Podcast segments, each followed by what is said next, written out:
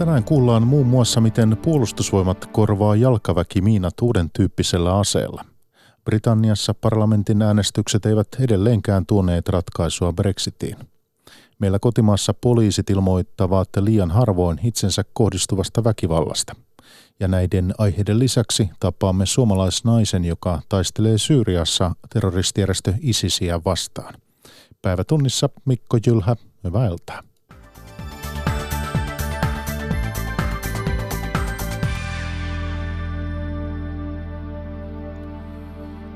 Puolustusvoimat saa käyttöönsä jalkaväkimiinoja korvaavan uuden hyppypanoksen.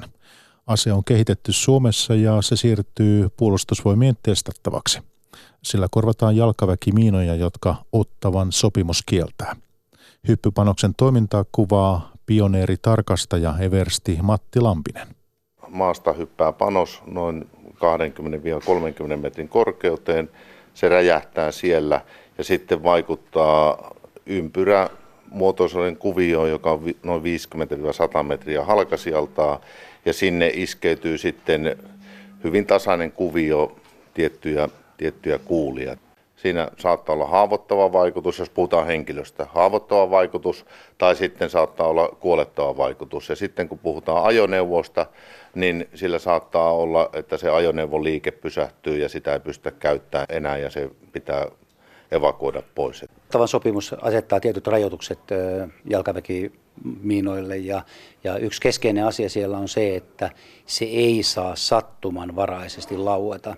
Ja tässä se keskeinen periaate on se, että aina tehdään harkittu päätös visuaalisesti yleensä se, että koulutettu, tehtävään koulutettu sotilas näkee, analysoi tilanteen ja päättää laukaisusta. Noin puolustusministeriön ylijohtaja Raimo Jyväsjärvi. Ministeriön mukaan uusi ase on herättänyt kiinnostusta myös Suomen ulkopuolella. Suomalainen nainen osallistuu vapaaehtoisena terroristijärjestö ISISin vastaiseen taisteluun kurdinaisten joukossa. Nainen on osa länsimaiden tukemaa kurdien ja arabien rintamaa, joka on taistellut ISISiä vastaan Syyrian itäosissa. Hän esiintyy Ylen haastattelussa taistelija nimellään Avesta. Moi, mun nimi on Avesta ja mä oon Suomesta. Ylen haastattelema suomalaisnainen Avesta taistelee kurdien naisvapaaehtoisten joukoissa ISISiä vastaan. Hän kuuluu kurdien YPJ-joukkoihin eli naisten puolustusyksiköihin. Avesta on ollut konfliktialueella Itä-Syyriassa puoli vuotta. Näin hän kuvailee tehtäviään rintaman etulinjassa. Daeshin äh, perheiden, äh, naisten ja lapsien auttaminen pois Daeshin valtamalta alueelta, heidän tarkistaminen, eli monilla heistä naisilla on varsinkin mukana aseita. Avesta kertoo kiinnostuneensa Pohjois-Syyrian kurdien vallankumousajattelusta ja tasa-arvon ihanteesta. Aiemmin hän työskenteli terveydenhuoltoalalla Suomessa. Yle on varmistanut Avestan henkilöllisyyden. Haastattelu on tehty poikkeuksellisesti kurdien YPJ-joukkojen tiedottajien välityksellä, koska puhelinyhteydet Syyrian konfliktialueelle ovat huonot. Avesta näkee, että myös isistaistelijoiden vaimoilla on vastuuta ISISin hirmuteoista, kuten jesidien kansanmurhasta. He ovat pitäneet huolta perheestä, tehneet ruokaa, tukeneet, antan monin tavoin niitä miehiä, jotka sitten ovat taistelleet ja myös osa naisista ovat osallistunut taisteluihin. Avesta kuitenkin toteaa, että etenkin nuoria on pakotettu isisiin. Lasten näkeminen on tosi surullista. Nyt näkee paljon, paljon haavettuneita lapsia, nälkiintyneitä lapsia ja lapsi ei tietystikään tee tätä valintaa itse. Nuori nainen suunnittelee vielä palavansa Suomeen jonain päivänä. Hän ei pelkää seurauksia. Täällä olo ei ole, ei ole mitenkään rikos.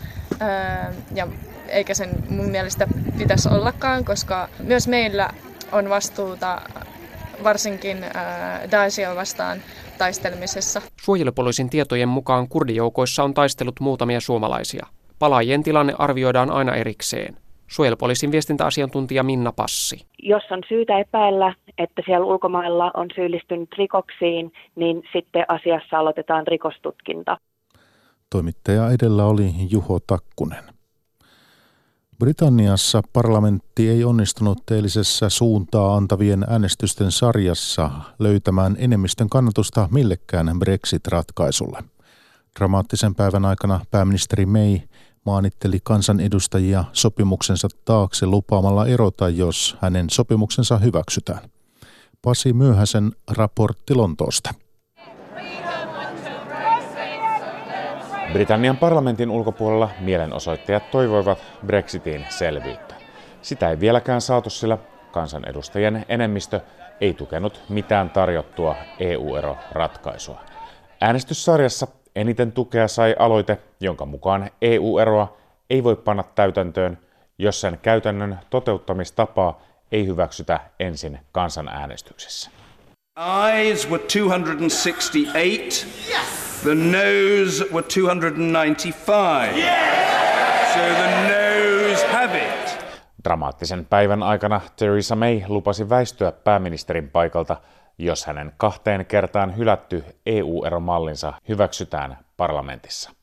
Main toive on, että lupaus houkuttelee kovan linjan EU-eromieliset puoluetoverit hänen Brexit-mallinsa tukijoiksi. Osa heistä onkin lämpenemässä Main sopimukselle pakon edessä konservatiivipuolueen kansanedustaja Jacob Rees-Mogg. I've come to the conclusion very regrettably that we face a decision either to have Mrs May's deal or not have any Brexit at all. Olen tullut siihen tulokseen, että vaihtoehdot ovat joko pääministeri Mayn sopimus tai se, ettei Brexitia tapahdu lainkaan, Rees-Mogg sanoi. Pääministeri Mayn Brexit-sopimus sai kuitenkin myöhään eilen kylmän suihkun niskaansa. Sopimuksen katsotaan törmäävän seinään, jos Konservatiivien tukipuolue DUP ei anna sille tukeaan ja pohjois-irlantilaisten viesti oli selvä. Pohjois-Irlannin unionistipuolue DUPn puheenjohtaja Arlene Foster. We've now reached this stage and I felt it was only right that I told her that we couldn't support that date. Irlannin ja Pohjois-Irlannin rajakysymyksen backstop-vakuutusjärjestelyyn ei ole saatu toivomiamme muutoksia. Emme voi siksi tukea hallitusta, jos he järjestävät erosopimuksesta uuden äänestyksen, Foster sanoi. Britannian parlamentti jatkaa Brexit-ratkaisujen ruotimista uusissa äänestyksissä maanantaina, jos Main EU-sopimusta ei siihen mennessä hyväksytä. Pasi Myöhänen, Lonto. Brexit-tilannetta puntaroitiin tänään myös Politiikka-radiossa Euroopan parlamentin studiossa Strasbourgissa. Aiheesta keskustelivat europarlamentaarikot Liisa Jaakonsaari SDPstä, Anneli Jättemäki keskustasta ja vielä Petri Sarvamaa hän kokoomuksesta. Toimittajana puheenjohtajana Tapio Pajunen. No niin, Britannian parlamentin alahuone äänesti jälleen eilen useista eri vaihtoehdoista pääministeri Theresa Mayn jo kahdesti tyrmätylle EU-erosopimukselle. Mutta kas kummaa, niin yksikään ehdotus ei saanut tarvittavaa enemmistöä.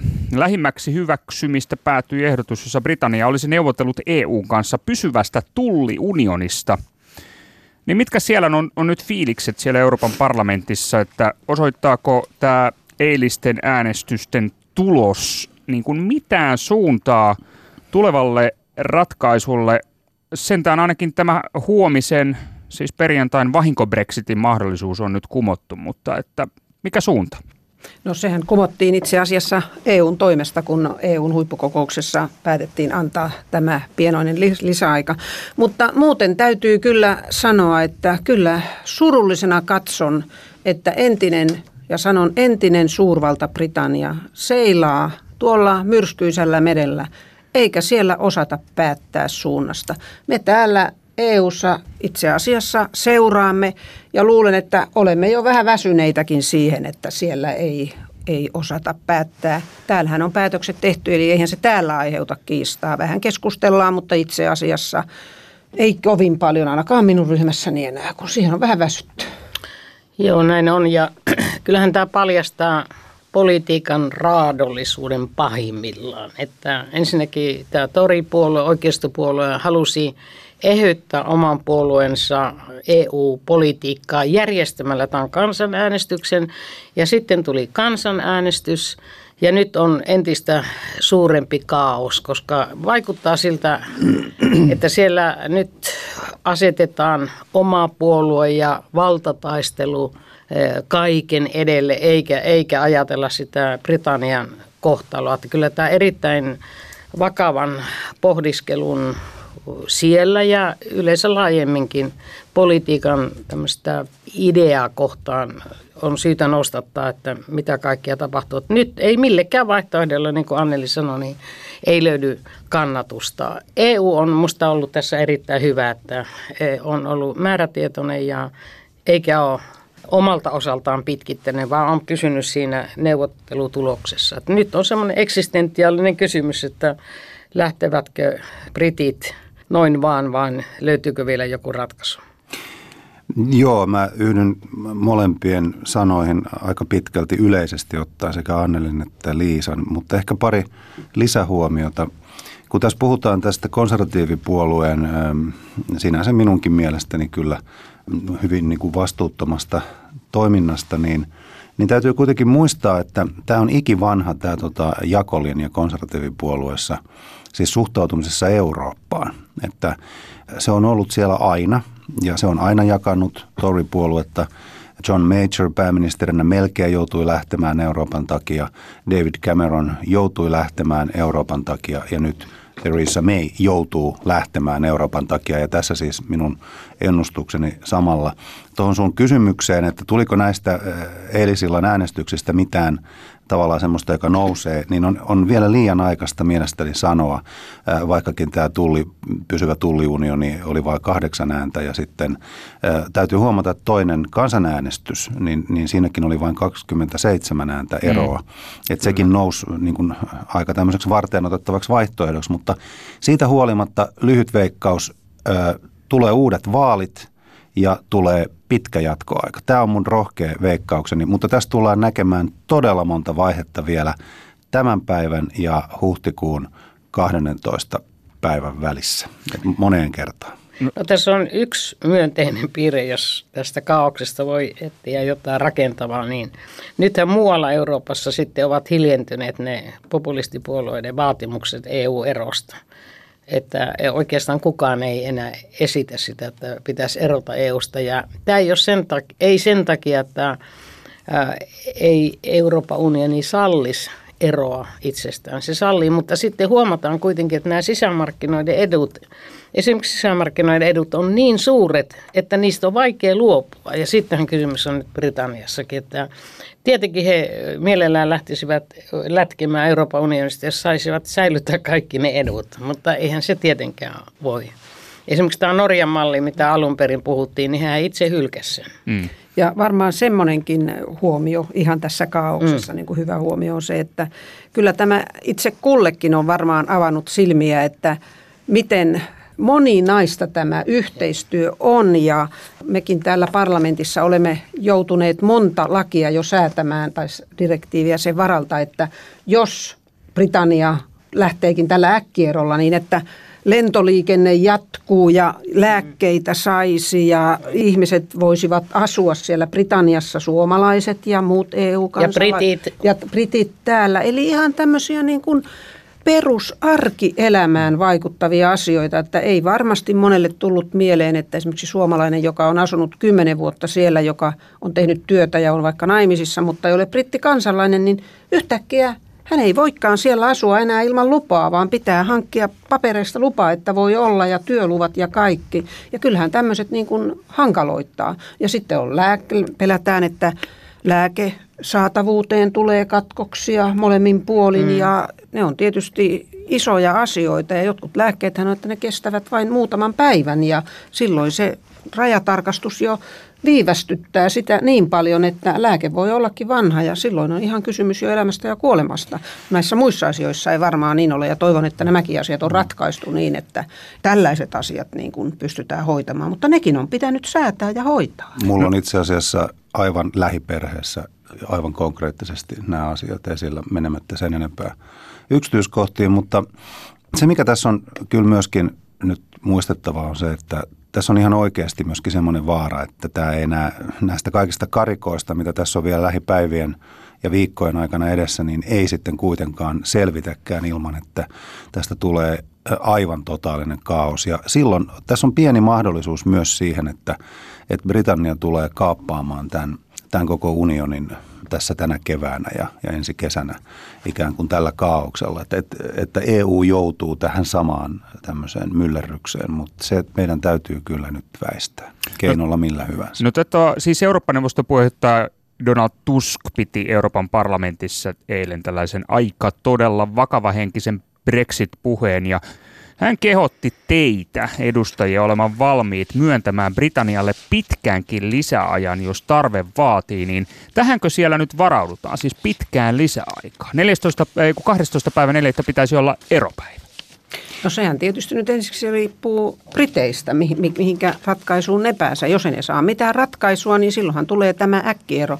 No jos sitten he päätävät siitä pyytämään, niin silloin se on tietysti jäsenvaltioiden asia ja parlamentin asia. Jäsenvaltioiden täytyy olla yksimielisiä siitä, että annetaan pitkä ero ja, ja sitten täällä siihen myös myöntyä. Ja se tarkoittaa myös sitä sitten, että brittien täytyy järjestää EU-vaalit, koska tämä EUn päätöksenteon laillisuus pitää tietysti turvata, ettei täällä voi olla jäsenenä ilman, että sillä on edustusta täällä. Ja Suomeen se tietysti vaikuttaa sitten ja muihinkin jäsenvaltioihin, että me emme saa sitä yhtä luvattua EU-lisäpaikkaa, mutta se nyt on tässä niin kuin pieni juttu, pieni. että se ei ole sellainen tärkeä. Että kyllä minä toivoisin, että sopu saadaan, se, että tulisi äkkiero, se on vahingollinen mm, Britannialle, kai, mutta se on vahingollinen jokaiselle EU-jäsenelle. Totta kai, ja nimenomaan muiden EU-jäsenvaltioiden piirissä on, on hyvin voimakas toive ja halu siihen, että tämä pystytään järjestämään joka tapauksessa mahdollisimman hallitusti ja, ja, ja sitä varten, niin kuin mä siinä omassa veikkauksessani nostan sen esiin sen mahdollisuuden, että edessä voi olla – tuota, hyvinkin pitkä jatkoaika, mutta vasta sitten, kun ensiksi niin kuin britit ovat sössineet nämä kaikki loputkin mahdollisuudet.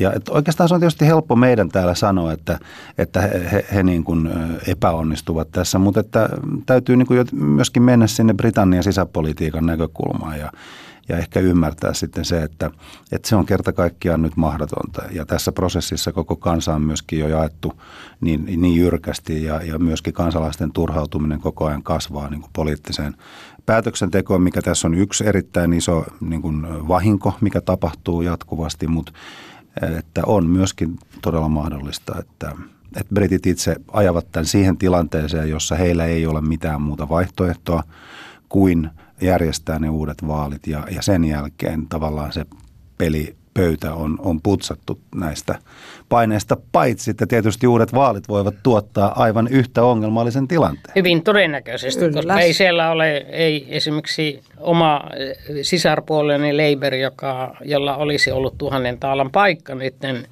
niin ei ole ollenkaan selkeä ajatuksissaan, että mitä pitää tehdä. Tämä on kansalaisille paha juttu, mutta – erittäin raskasta elinkeinoelämälle. Mä oon tavannut näitä brittiliikemiehiä eri yhteyksissä, niin hän sanoo, että he sanovat yleensä, että tehkää mikä ratkaisu tahansa, mutta täytyy saada ratkaisu, koska bisnekselle on epävarmuus kaikkien kovinta myrkkyä. He eivät voi suunnitella tulevaisuutta ja sehän alkaa näkyä sitten siellä työttömyytenä, kasvana työttömyytenä ja koko Euroopassa, koska nyt ei ole muutenkaan sellaiset kultaiset ajat edessä, että vähän on hiipumassa, Kiinassakin on hiipumassa. Niin kyllä jos tämmöinen ei uusi epävarmuustekijä, itse aiheutettu epävarmuustekijä, niin kyllä se on... Myr- Saanko mä tuosta Labourista esittää lyhyen kommentin, että kun kaksi kolmasosaa Labourin äänestäjistä äänesti Brexitin puolesta, mm. niin kyllä minun, minun mielestä tämä on niin masentava poliittinen paradoksi, että väitän, että heidän keskuudessaan oli aika paljon nimenomaan niitä, jotka eivät ollenkaan tienneet, mistä on kyse, eivätkä ymmärtäneet ja uskoivat niin kuin tämän roskalehdistön satuihin. Ja, ja nyt sitten tämän takia Corbyn ja, ja Labour-puolue on, on niin kuin panttivankeina tällä, että he eivät uskalla tulla ulos kuorestaan, koska pelkäävät sitä, että kun kaksi kolmasosaa heidän kannattajistaan äänesti Brexitin puolesta, että et tämä on niin kuin aika, aika absurdi tämä koko tilanne, koska kuitenkin kaikki näkee ja tajuaa, että tämä on Britannialle nimenomaan vahingollinen prosessi. Joo, ja, mä haluan Liisalle niin. sanoa sen, että mä olen sun kanssasi täysin samaa mieltä, että en kyllä haluaisi olla yrittäjänä Britanniassa, mm. kun ei tiedä, mitä on kahden, minkä, minkä sääntöjen Joo. perusteella toimitaan parin viikon kuluttua. Ja koko ajan on ollut tällainen tilanne. onhan se aivan, ja myös sitten kansalaisten kohdalla. Ja jos Britanniassakin alkaa työttömyys lisääntyä, niin kyllähän se vaikuttaa myös Suomeen, koska varsinkin metsäteollisuus Suomesta vie tuotteita ja, ja myös muihin Euroopan unionin maihin. Ja sitten noihin Britannian mahdollisiin vaaleihin, niin minä en usko, että ne ratkaisee yhtään mitään. Molemmat suuret puolueet, sekä leipö että konservatiivit, ovat niin kahtia, että eihän niistä kummastakaan löydy millekään ratkaisulla enemmistö. Pakko siinä on tietenkin ryhdistäytyä, se on aivan selvä asia. Ja kyllä ne uudet vaalit on mm. käyttökelpoinen idea. Sitä kautta vähän testata sitä jäämisen suosiota ja lähtemisen mm. suosiota. Mm, Eihän ne mitään pölkkypäitä tietenkään siellä Mutta poliittinen johtajuus loistaa kyllä pois. Se on, se, niin. se on aivan selvä. Kuningatar kehiin. Kuningatar kehiin, näin, naisen vaan. Niin ja nolointa, anteeksi jos vielä sen saa sanoa, niin nolointa on se, Rova Main kohtalo, koska hän oli jäämisen kannalla ja sitten johdonmukaisesti alkoi puolustaa sitä kansanäänestyksen mm. tulosta. Ja nyt hänet koetaan kaikkein pahimpana persoonana brittien politiikasta. Onhan tämä aivan crazy. Minä olen sun kanssa tässäkin samaa mieltä, että minusta se Cameronhan siinä sen virheen kyllä. teki. Edellinen kyllä me, me on tehnyt monta virhettä. No Cameron... On tehnyt, mutta Cameron teki sen virheen, että sanoo jalustavansa kansanäänestyksen kertomatta yhtään mitään Joo. oikein, mitä se tarkoittaa, tai mitään suunnitelmaa, ei mitään suunnitelmaa. No, tota, ja nää, tässä on tulos. Onko nämä, tota, siis, eikös nämä Eurooppa-neuvoston puheenjohtajankin puheet nyt siis kerro siitä, että se analyysi Brysselissä tai siellä Strasbourgissa Euroopan parlamentissa on se, että pitkä lisäaika on edessä. Joka tapauksessa pitkä lisäaika on edessä. Todennäköisesti, joka ei sekään ratkaise asiaa, mutta ehkä selkeyttää ajatuksia. Minä taas pelkään, että epävarmuus vain jatkuu. Mm. Kyllä se myöskin saattaa, sitä me ei voida tässä ennustaa, mutta kyllä se saattaa ratkaista se pitkä lisäaika, jos semmoinen tulisi, niin, niin selkeyttää sitä Britannian sisäpoliittista – tilannetta. Ja sehän tässä varmaan on, on se meidän niin kuin kaikkien yhteinen toivo joka tapauksessa. Ja sekin, Mut Petri, uskot jos siis pitkään lisäaikaan?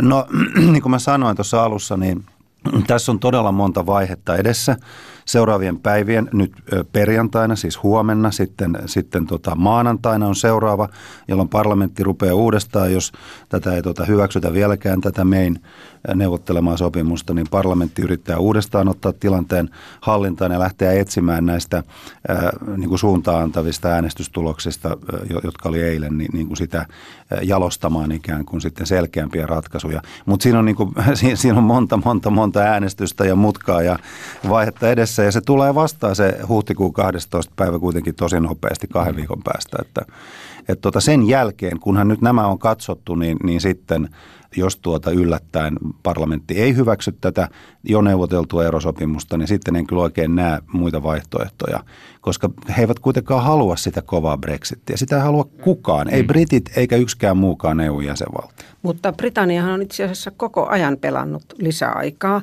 Jos muistatte ja muistatte varmaan, juhannuksenahan oli, juhannuksen alla oli tämä kansanäänestys, joka lähti sitten siitä, että Brexit voitti. Mutta he jättivät Brexit-anomuksen vasta seuraavan vuoden, se maaliskuun 23 päivää. Ja sitähän täällä vähän niin kuin hoputettiin, että jättäkää jo, mutta kun ei sieltä saatu sitäkään päätöstä aikaa. Eli kyllä tässä on koko ajan ollut tämmöinen niin kuin jatkoajan saaminen. Että niin kuin Liisa sanoi alussa, mm. että he haluavat täältä rahaa ja haluavat vapaakauppaa, mutta eivät halua maksaa jäsenmaksua, eivätkä halua niitä sääntöjä noudattaa, mistä yhdessä on se kuitenkin päätetty. Mutta sittenhän tietenkin vielä se, että tuoko pitkä lisäjakso uusia ongelmia, koska tässä välillä valitaan parlamentti. Mm. Ja nyt ennustetaan, että saattaa jopa kolmasosa parlamentista tulla ääri populistien haltuun, niin miten he sitten suhtautuvat tähän asiaan ja muuta. Että kyllä tämä ongelmat saattavat kasvaa, mutta erittäin vaikea ennustaa. Politiikkaradiossa keskustelevat europarlamentaarikot Liisa Jaakonsaari STPstä, Anneli Jäätteenmäki keskustasta ja Petri Sarvamaa kokoomuksesta. Toimittajana Tapio Pajunen.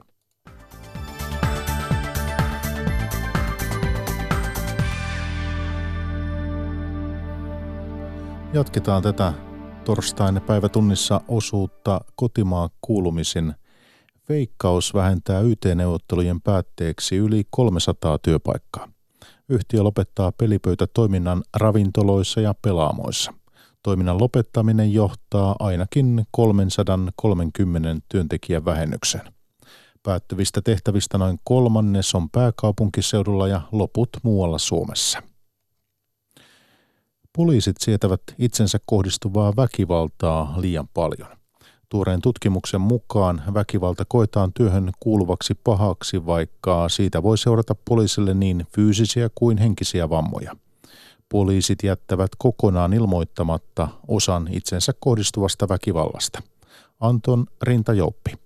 Joensuulainen ylikonstaapeli Mikko Jaatinen kohtaa väkivaltaa työnsä puolesta usein. Välillä sen kohteeksi joutuu myös hän itse. No viimeisimmissä itse olin mukana, niin tämmöinen koulukotikarkuri niin laittoi tosi kovasti hanttiin poliisille ja hänet jouduttiin lopulta sitten rauduttamaan ja jopa kaasua käyttämään häneen. Joensuun seudulla poliiseihin kohdistuu viikoittain väkivaltaa. Koko maan tasolla poliisien kokema väkivalta on puolestaan kaksinkertaistunut runsaan 15 vuoden aikana. Itä-Suomen yliopiston tuoreen väitöstutkimuksen perusteella poliisit sietävät väkivaltaa turhankin paljon. Se koetaan osaksi ammattia ja rikosilmoituksia sekä sakkoja jää kirjoittamatta. Väitöstutkija Henri Rikander. Poliisin on syntynyt tämmöistä sietämisen kulttuuria kohdatun väkivallan osalta. Eli silloin kun se on tämmöistä vähäistä väkivaltaa, niin se niin, niin sanotusti otetaan olan kohautuksella – Esimerkiksi silloin, jos kyseessä on alaikäinen tai nainen, niin silloin saattaa olla niin, että se tunnusmerkistöä ei sovelleta samalla tavalla kuin tekijänä olisi ollut samankokoinen mies. Intoa kirjoittaa rikosilmoituksia vähentää myös niiden aiheuttama ylimääräinen käräjäoikeudessa ravaaminen. Poliisin kokema väkivalta on yleensä lyömistä ja vastaan laittamista. Poliiseja myös purraan ja lyödään erilaisilla esineillä, kuten vaikka pullolla. Sietämisen suhteen on kuitenkin tapahtumassa muutos. Ylikonstaapeli Mikko Jaatinen. Ennen siedettiin ehkä enemmän ja nuori polvikin on tullut sitten tilalle, niin niissä ollaan sitten herkimpiä kirjailemaan niitä ilmoituksia. Tutkimuksen mukaan väkivalta- ja voimankäyttötilanteet aiheuttavat usein poliiseille fyysisten vammojen lisäksi vihan ja syyllisyyden tunteita. Seurauksena voi olla ahdistusta, unettomia öitä ja sairauslomia – Ylikonstaapeli Mikko Jaatinen. No kannattaa muistaa aina, että jos poliisin kodistaa väkivalta, niin se on lähtökohtaisesti aina rikos. Ja sitten toiseksi, niin poliisihan on myös ihminen, jotta ei tässä sen kummempia olla kuin tämmöinen sininen asu päälle. Ja tunteet sun muut on ihan samanlaiset kuin muillekin ihmisille. Maakuntayliopistot saivat viime syksynä tuhansia uusia opiskelijoita uudelta maalta – Uudellamaalla on paljon nuoria, joten he veivät pääkaupunkiseudun yliopistojen lisäksi ison osan maakuntayliopistojen aloituspaikoista. Haku korkeakouluihin on parhaillaan meneillään. Marjatta Rautia. Lapin yliopiston oikeustieteellisessä tiedekunnassa viime syksynä aloittaneista Elina Kuula on lappilaisena vähemmistössä. Heitä on alle 10 prosenttia. Puolet taas on kotoisin Uudeltamaalta espoolaisen Mikael Suonion tavoin ei se niinku oudolta kuulosta, mutta kyllä puolet on aika, aika paljon niinku tännekin. Uudeltamaalta on, on muutenkin asuu paljon ihmisiä, niin siellä on sitten potentiaalisia hakijoita myös enemmän. Oikeustieteellisen alan koulutus on äärimmäinen esimerkki, mutta uusmaalaiset olivat suurin yksittäinen aloittajien ryhmä monessa yliopistossa viime syksynä. Uusmaalaisia on noin 30 prosenttia väestöstä, mutta hakijoiden ja opiskelupaikan yliopistosta vastaanottaneiden osuus on liki 37 prosenttia. Uudellamaalla on paljon nuoria ja viime syksynä 3000 otti paikan vastaan maakuntayliopistoista ja reilut 4000 pääkaupunkiseudulta. Opiskelupaikan Rovaniemeltä saaneiden mielestä paikkoja ei kuitenkaan pitäisi siirtää maakunnista pääkaupunkiseudulle. Mikael Suonio ja Elina Kuula. Ei missään nimessä mun mielestä. Se tekee ihan hyvää vaan, että, että porukka vähän muuttaa. Ja se kertoo mun mielestä motivaatiosta, että jos on valmis hakemaan joka paikkaan ja tulemaan joka paikkaan, opiskelupaikan perässä, niin se on vaan hyvä mun mielestä. Ei mun mielestä, koska Lapin yliopisto on, on siis geopoliittinen ratkaisu, että, että tarvitaan täälläkin osaajia. Korkeakoulupolitiikasta opetus- ja kulttuuriministeriössä vastaava johtaja Birgitta Vuorinen on samaa mieltä. Yksinkertaisin ratkaisu on tietysti se, että koulutustarjonta on siellä, missä on kysyntää, mutta se ei ole välttämättä oikea ratkaisu. Eli tässä tosiaan täytyy ottaa huomioon myöskin se, että missä työpaikat sijaitsevat, minne on mahdollista työllistyä, korkeakoulujen merkitys siellä alueella kouluttajina ja, ja tota, yhteiskunnallisena toimijana, tutkimuksen näkökulmasta. Ja, ja kyllä me tarvitaan niin kuin korkeakouluja muuallakin Suomessa kuin pääkaupunkiseudulla. Muutto satojen kilometrien päähän opiskelemaan voi olla silmiä avaava kokemus. Mikael Suonio. Se tekee ihan hyvää sivistykselle ja näkee vähän millaista oikeastaan asua muuallakin Suomessa. Ja päivätunnissa lopuksi kuullaan vielä, miten suomalaislapsi saa viikkorahaa tavallisesti hieman yli 6 euroa, selviää Danske Bankin kyselystä. Vastineeksi hän siivoaa huoneensa, vie roskat ja tekee läksyt. Heidi Sulström. Suutarinkylän peruskoulun kakkosluokkaa käyvä Mimosa Räty saa kaksi euroa viikkorahaa. Hän on tyytyväinen summaan ja sen edellyttämän kotityön määrään. Yleensä mun pitää siivota huone tai viedä roskat.